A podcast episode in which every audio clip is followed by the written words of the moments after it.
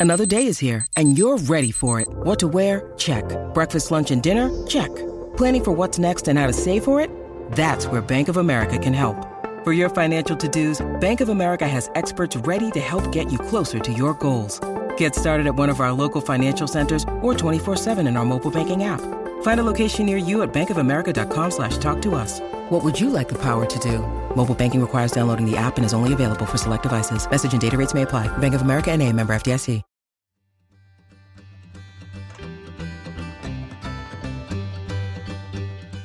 Welcome to As a Woman, Fertility Hormones and Beyond.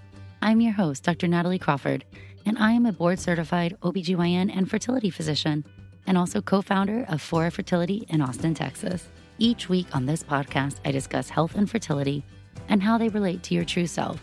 Become a part of the community of collaboration that amplifies others as a woman. I hope you enjoy the episode.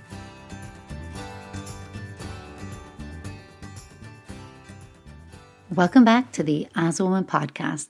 Today I am talking all about ovarian hyperstimulation syndrome, or OHSS.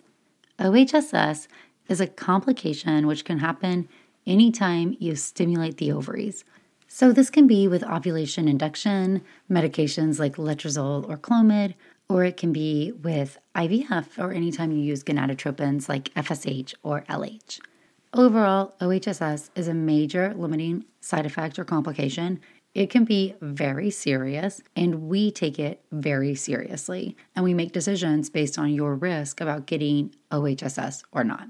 Now, if you haven't been on the podcast for a couple of weeks, you may be wondering where is Fertility in the News? Fertility in the News is our weekly segment where I talk about latest news and my interpretation or explaining part of the medical or science side behind it. I love doing fertility in the news, but I am aware that these podcast episodes are often very evergreen, meaning you might not listen to this episode in February of 2023. You might listen to it later when you go through IVF or when you're concerned about OHSS. And because of that, I don't want to date it with old news or get you bored right away. So we are moving fertility in the news to the weekly newsletter. If you are not aware, I do send out a newsletter every week, which is a labor of love, but love it because it includes some of my favorite things, my favorite plant based recipes, answering some of your fertility questions, and fertility in the news. So you can sign up at nataliecrawfordmd.com slash newsletter if you would like to get the weekly newsletter. So let's dive in to all about OHSS now, and I will still end this episode as I do all episodes with fertility Q&A. All right, so let's jump in to ovarian hyperstimulation. First of all, let's understand how our body normally works and why we don't see this in natural cycles. And I'm going to explain a little bit about stimulation cycles and why they are a bit of a different beast. So, when you think about what happens normally, I always use the analogy if you can imagine that inside the ovary there's a vault, and inside that vault are all of your eggs. Every month you have a group of eggs that come out of the vault. And this is typically many, many more eggs than you would ovulate. So, for example, an average 30 year old would have around 20 or so eggs in total available in a given month.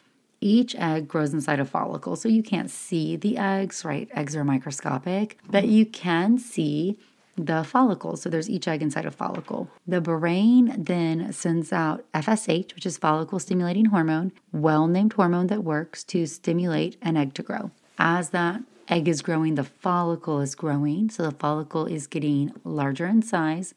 The egg is becoming more mature and it is making estrogen. That estrogen, when it gets to a high enough level to be associated with a mature egg, which is typically 200 picograms per milliliter, what happens then is that triggers the brain to release an LH surge. And the LH surge is the natural surge that causes that follicle to rupture and allow ovulation or allow the egg to come out of the follicle. That follicle then reforms into the corpus luteum, which is a different type of cyst. But this cyst is very hormonally active and it makes progesterone and estrogen. When you don't get pregnant in a given month, your corpus luteum can only live for about 12 days or so. And so when it is dying, your progesterone level drops, and that is the signal to your body to have a period. Now, when you get pregnant, the corpus luteum is now what we call rescued. And so, what we mean by that is that it is stimulated to make progesterone in the entire luteal phase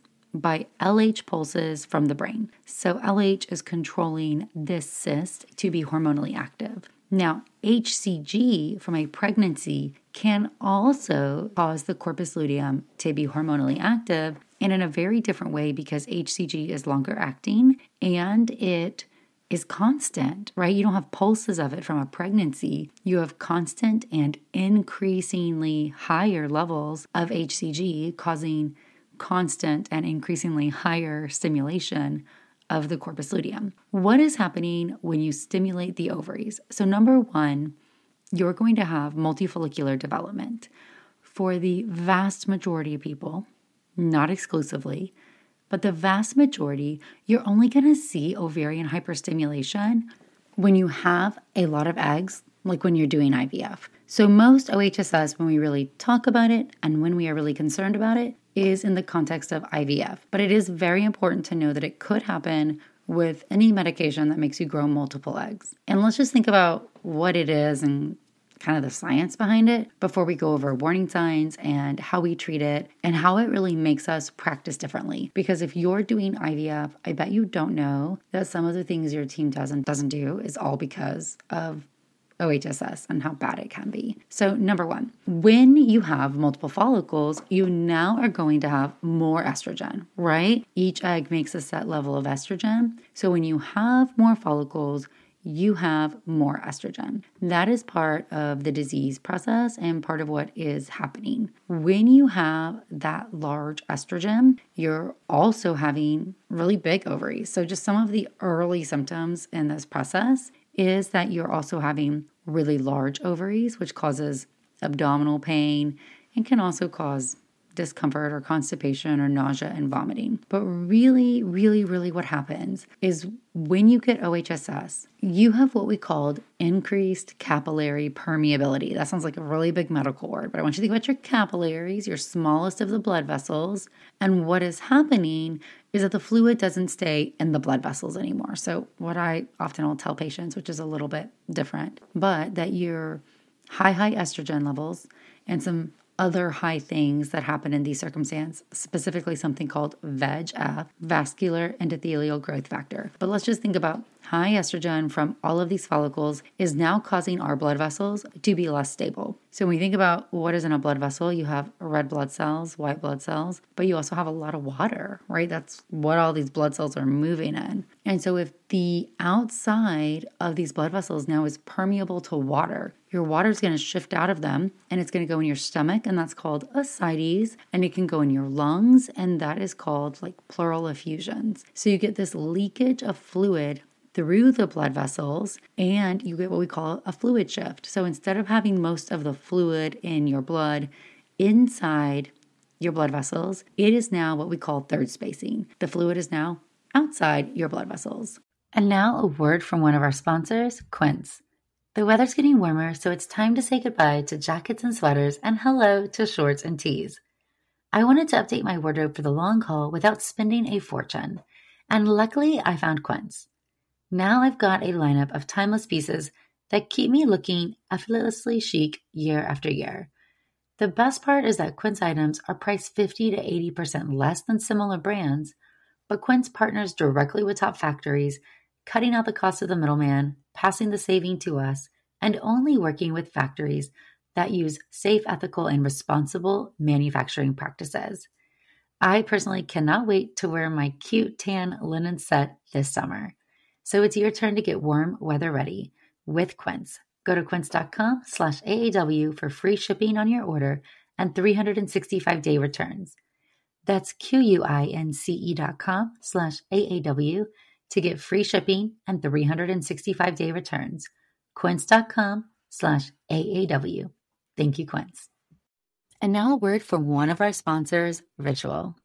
Did you know that women were excluded from clinical research policy by federal law until 1993? But women belong in scientific research. They're essential, and Ritual knows this.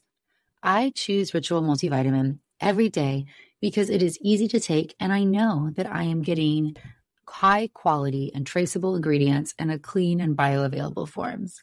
In fact, Ritual conducted a university led human clinical trial for their Essential for Women 18 Plus multivitamin to assess its efficacy, and the results showed increase in vitamin D levels by 43% and omega 3 DHA levels by 41% in just 12 weeks. No my shady business.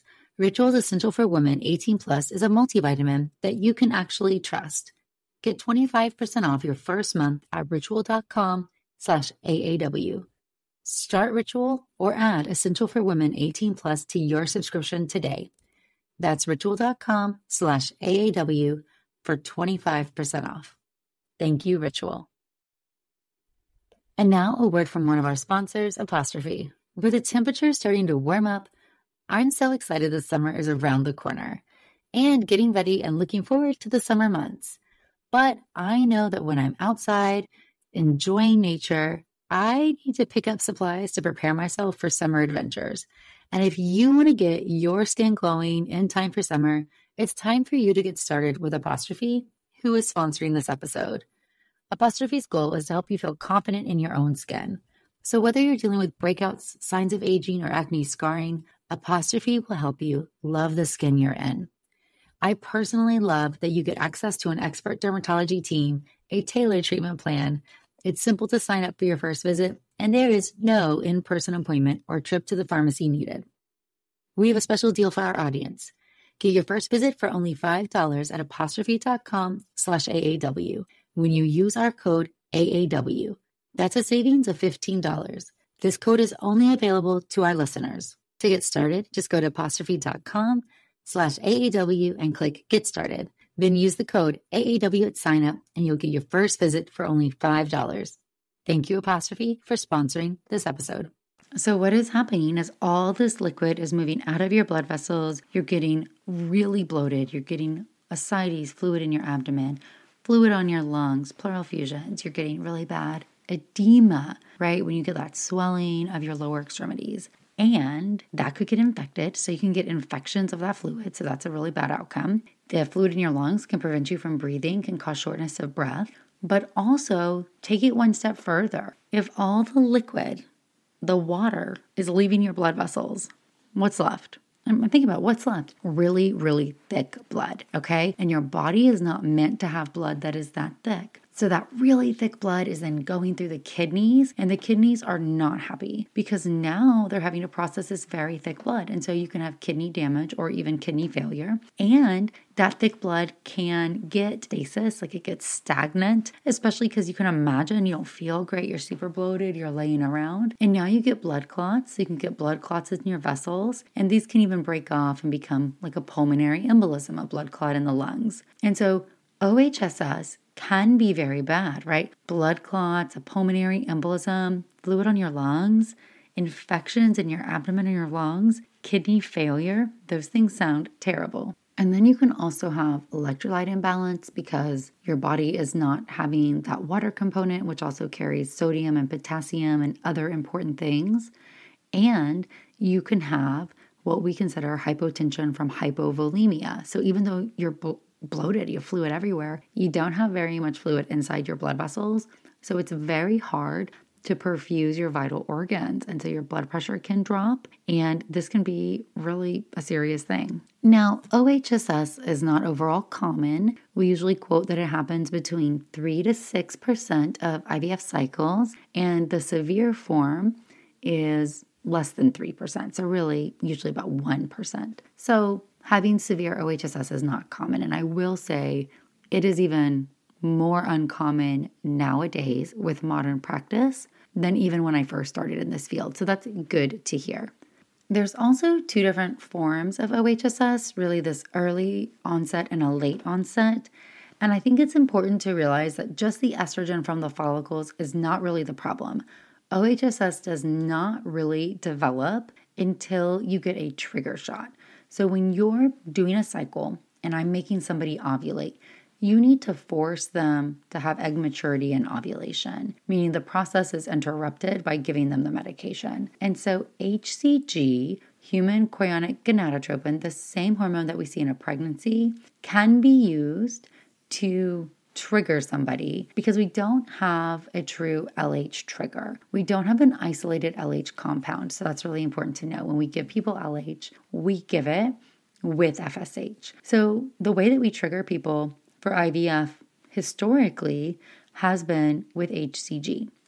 Now we have different triggers. So now we can use a Lupron trigger, and I will explain that in a little bit. And that's really changed the game for us. But the two times when people tend to get symptoms, one, immediately after that HCG trigger, that HCG is making OHSS happen. It really activates those cells within the corpus luteum that are hormonally active. And HCG has a much, much longer half life than LH. And so that is why we see a problem with these artificial or stimulated cycles that you don't see in nature. So when IVF first started, we used HCG because it will also fill the LH receptors. And so we would use HCG and that would be what we would do in order to get somebody to ovulate. And that was all we had. There were no other options. And then we also did a lot of fresh transfers. And the reason why that is important is because what happens when you get pregnant? You now have HCG made, but not just a one time dose, right? This is a pregnancy. So you have constant and increasing production of HCG, therefore stimulating those corpus luteum cells, as we already know, but keeping them hormonally active and making OHSS worse and worse. So there's an early onset. Symptoms develop after the trigger shot. And so usually you see them start within one to three days after HCG trigger. And then there's a later onset, which would be about 10 days after the trigger shot. And this is when you're pregnant. And now you have placental production of HCG, really constantly stimulating these follicles and these corpus luteum to make more and more hormones. And then we classify OHSS by severity. So there's actually some official definitions. Mild OHSS is considered abdominal distension, pain, discomfort, nausea, vomiting, diarrhea. If you have moderate, you then also have some ascites, which you see on ultrasound. So you look with the ultrasound and you can see fluid in the abdomen. And then severe is when you have those symptoms, plus now you have hydrothorax or pleural effusions, you have breathing difficulties, or you have hypotension, low blood pressure, or you have evidence of hemoconcentration, so that thick blood, or a blood clot, or abnormalities in your electrolytes or your renal function. So the real severity here happens when that blood gets thicker and thicker. The people who are at risk for OHSS,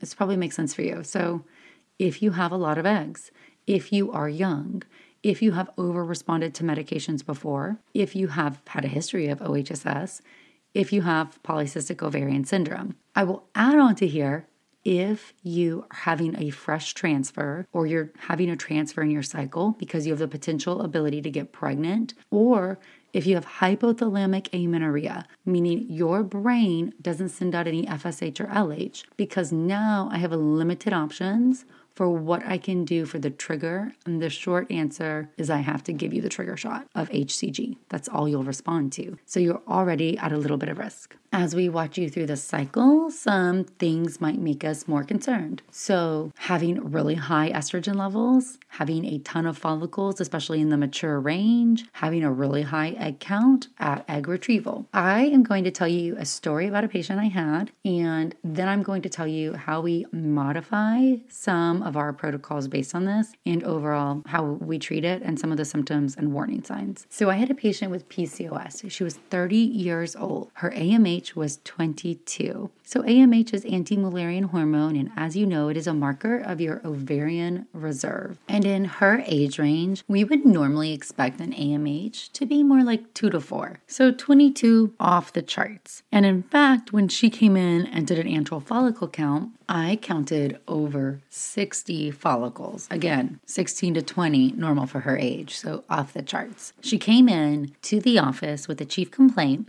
of I want to be pregnant and I don't want to do IVF, which is pretty polarizing. I mean, I know nobody wants to do IVF, but for somebody to put it on the new patient paperwork was very interesting. So I talked to her and it turns out she has terrible PCOS. Very thin, very bad PCOS, has never ovulated on her own, meaning all of her periods have either been induced by progesterone or by the birth control pill. And she tried to ovulate to ovulation induction medications like letrozole and clomid and didn't respond, what we call refractory PCOS. And we see this in people who have a really, really high AMH or a ton of follicles. And so in this case, she is somebody who really needs FSH injectable FSH to ovulate. But the problem is she has tried it before and she never can get a safe ovulatory number, meaning she never will just ovulate one or two eggs. She would, you know, grow 10 follicles or more from even the smallest amount. And people have very sensitive thresholds. So I warn every patient with PCOS this. I say, hey, you might respond to oral medication, and injectable medication has risks. And I do see some patients who either do not respond or over respond, and I cannot get them in the safe middle of the line zone for ovulation. When that happens, the risk here is if you grow 10 mature follicles, the risk is that then you're going to go and have 10 babies right? You could have a really high order multiples. And in fact, this is the type of treatment where John and Kate plus eight, if you're old like me and you remember these reality shows when people had these high order multiples, this is how those people have babies, not IVF, with the exception of Octomom, which was an IVF situation. But typically we see tripleton and more from ovulation induction because you're releasing all these eggs, you're having intercourse at the same time, putting tons of sperm there, and you're not limiting the number of children that could be conceived at one time. And of course, that's extremely dangerous. So those cycles were always canceled.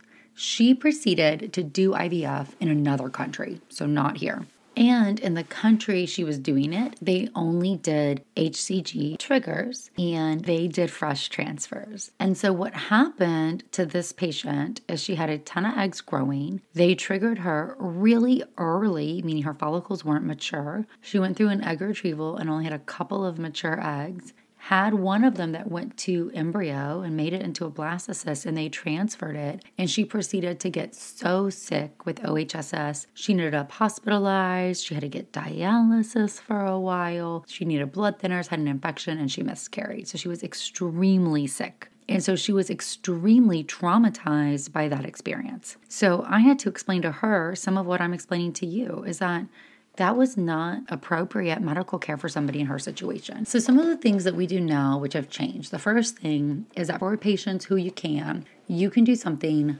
called a Lupron trigger. So, a Lupron trigger, Lupron is what we call a GnRH agonist. Let's just think about the physiology of the brain again. So, we've talked about the pituitary gland many times, and this is what sends out FSH and LH.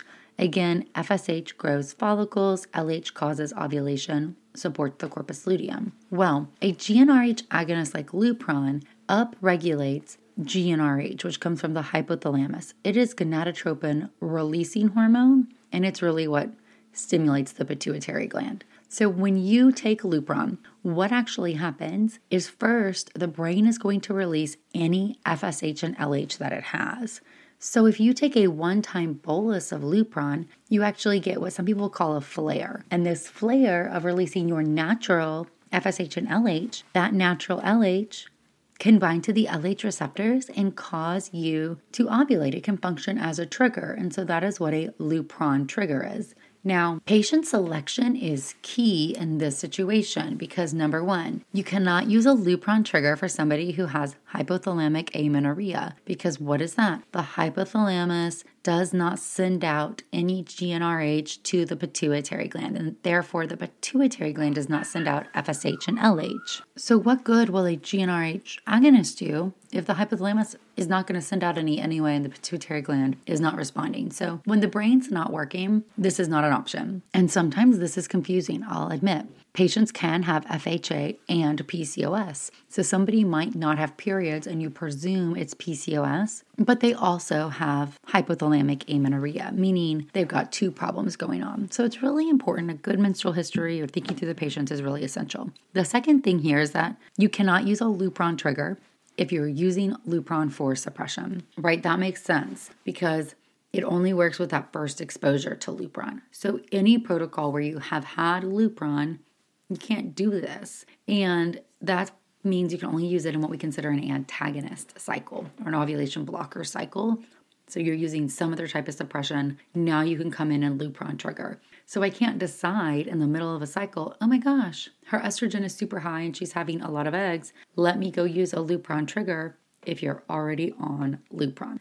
The other thing is that people with a high egg count, so I guess number one, if you have a high egg count concern for OHSS, you should be considering an antagonist protocol with the Lupron trigger. Number two, you should not have a fresh transfer. I know fresh transfers can save you money, they can get you pregnant faster, they sound very appealing, especially if you're young and you don't have necessarily a reason or a need to do genetic testing. But you qualify in for a freeze all protocol purely based on your risk for ovarian hyperstimulation. And you might be disappointed in that, but you should accept it because you do not want to be like my patient who was in another country who had a transfer and miscarried because she got so sick because she got pregnant.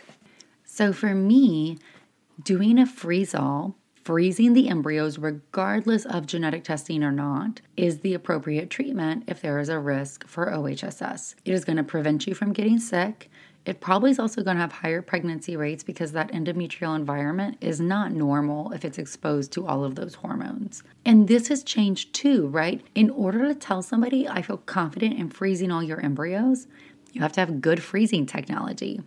So now that our freezing technology of embryos is better and almost all embryos survive the freeze thaw, we feel more confident recommending to patients do not transfer just freeze them. So, this is a huge shift from IVF 10 to 15 years ago when freezing wasn't as good. We were putting multiple embryos in a patient at once. We weren't doing a Lupron trigger. Patients had a much higher risk of developing OHSS.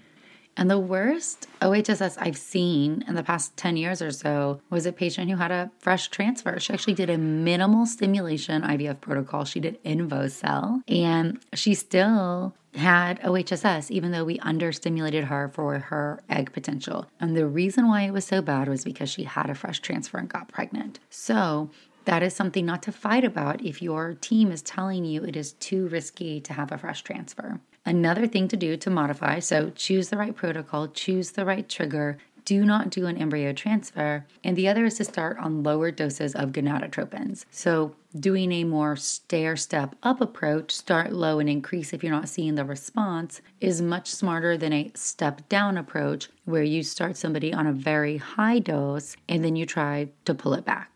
And then I guess I would end with low threshold for cycle cancellation if you know that it is somebody who must have an HCG trigger. So, not giving HCG can prevent OHSS. So, if somebody suddenly has a high number of eggs developing, a very high estrogen, and you're not in a place where you could give a Lupron trigger, then sometimes canceling the cycle is absolutely the safest thing. And the last thing would be sometimes we do something called coasting. So if you see somebody getting really high, that very rapid estrogen, or a really high number of follicles, and they can't have a Lupron trigger, sometimes you'll just kind of stop the meds or give a much lower dose and see if that can almost kill off some of the smaller follicles. So it's a give and take. So modifying the protocols and really having a team that's watching closely and being observant can be really helpful. Now, what are the symptoms of OHSS? Because I think that that is something that is really important to think about so that you know what to look for.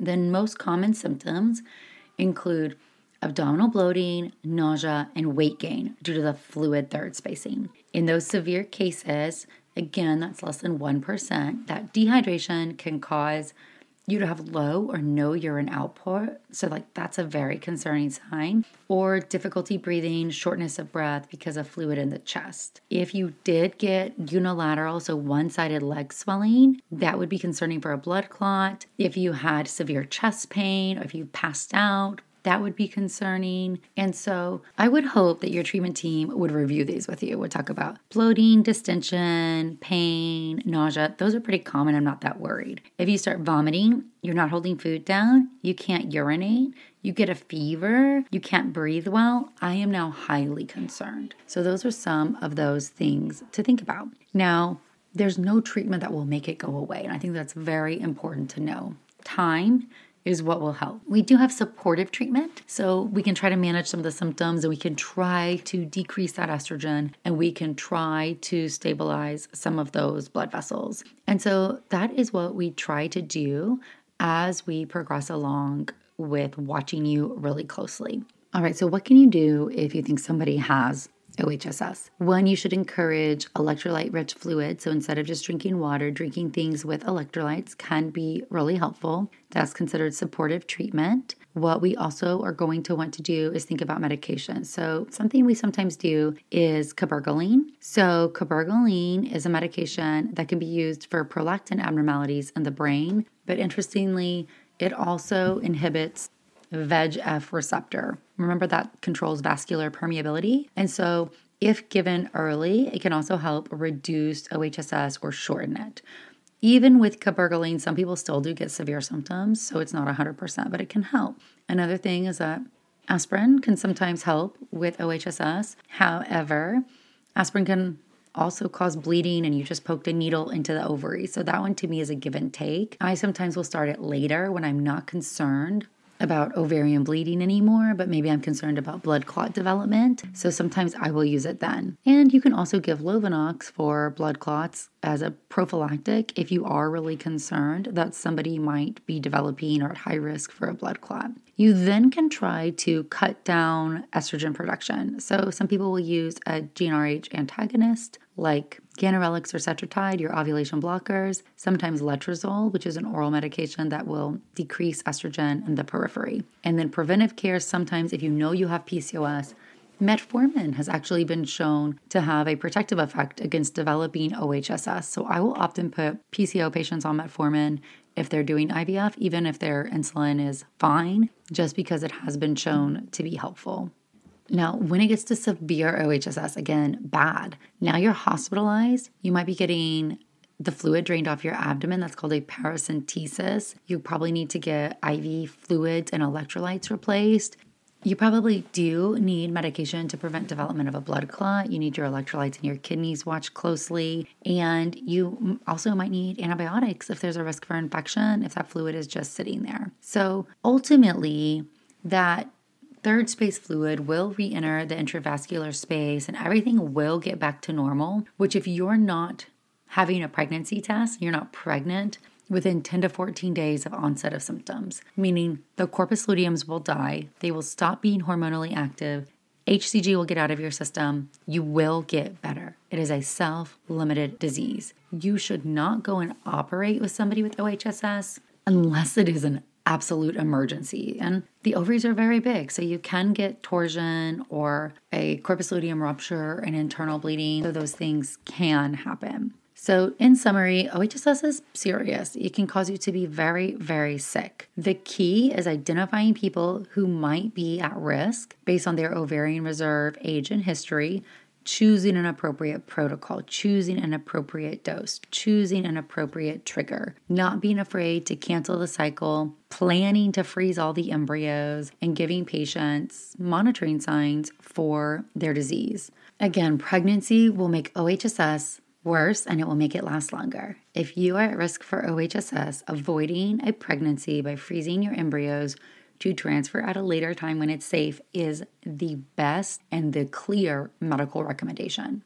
And then the warning signs that I give my team difficulty breathing, continued vomiting, inability to keep down fluids, decreased urine output or no urine in 12 hours, a fever, one sided leg swelling, facial numbness, weakness, or passing out those are emergent. I want to know about those things. So I hope this helped you learn a little bit about OHSS and why this changes some of the protocols we choose, and really why in some patients we have set choices on what we can do. I do want to answer some of your questions. So every week I have fertility Q&A for fertility's sake. You can ask these questions on Instagram. So every Monday we put a question box up on Instagram at Natalie Crawford MD and you can put your questions there. Some of these questions will be answered in the newsletter, some on Instagram themselves, and then some right here at the end of every single podcast. All right, so let's answer a few questions now. One, can you transfer embryos from one clinic to another?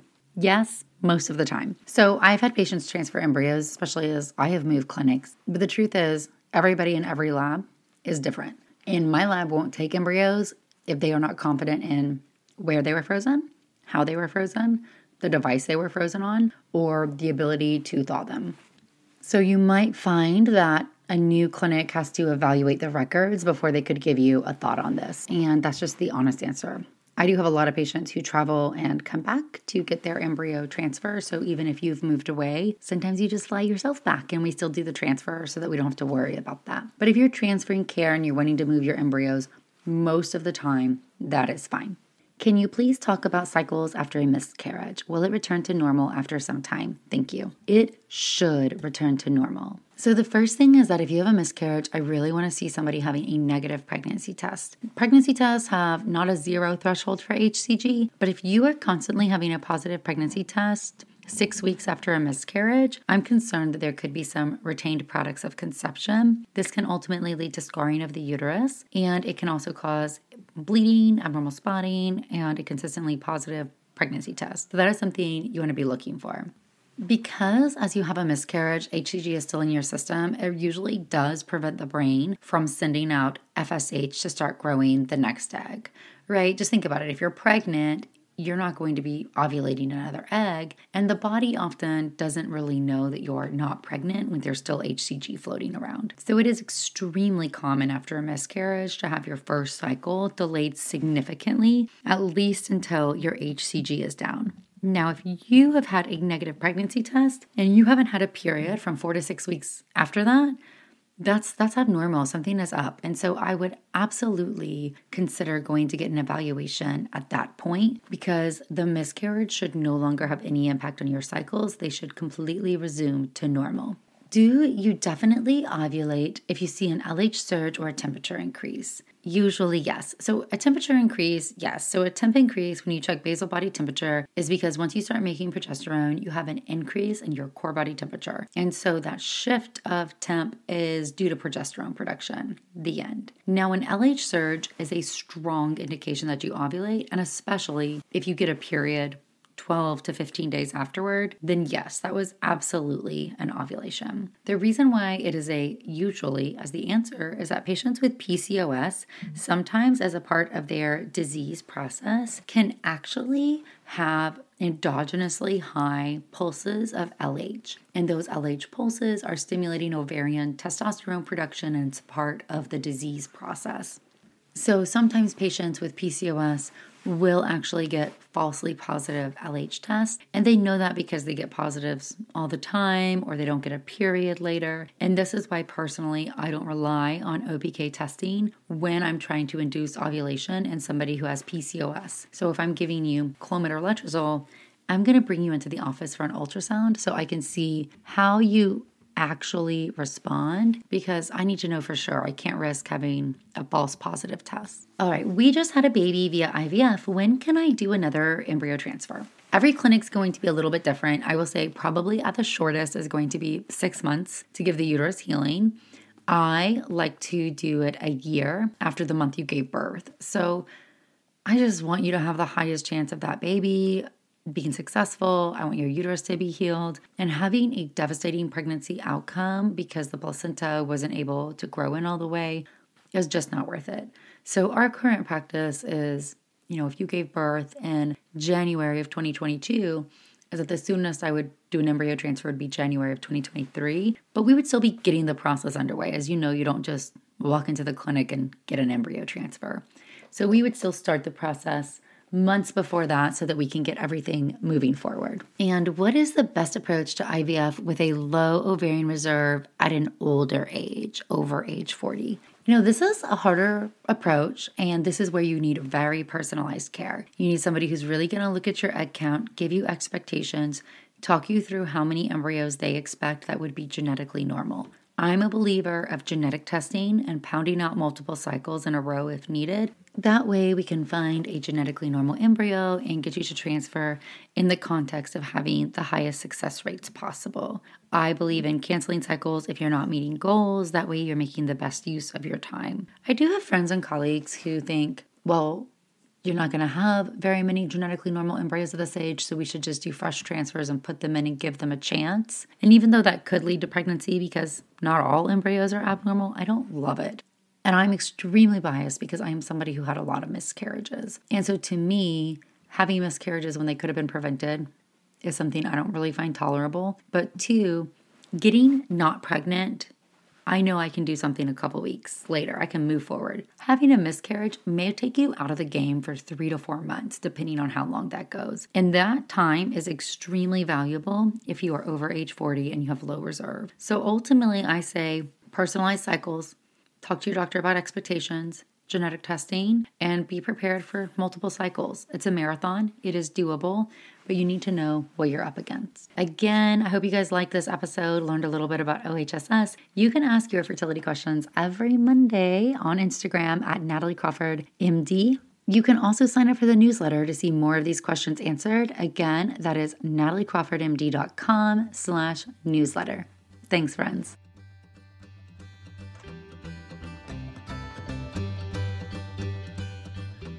Thank you all for listening to As a Woman. It would mean so much if you could rate, review, and follow the podcast to be notified of new episodes every Sunday. I hope you learned something new, and I hope you share it with someone in your life. Be sure to follow along on Instagram at Natalie Crawford MD and check out the YouTube channel Natalie Crawford MD. If you're interested in becoming a patient, you can also follow Fora Fertility. I'm so thrilled to have you here, part of the community that amplifies others as a woman.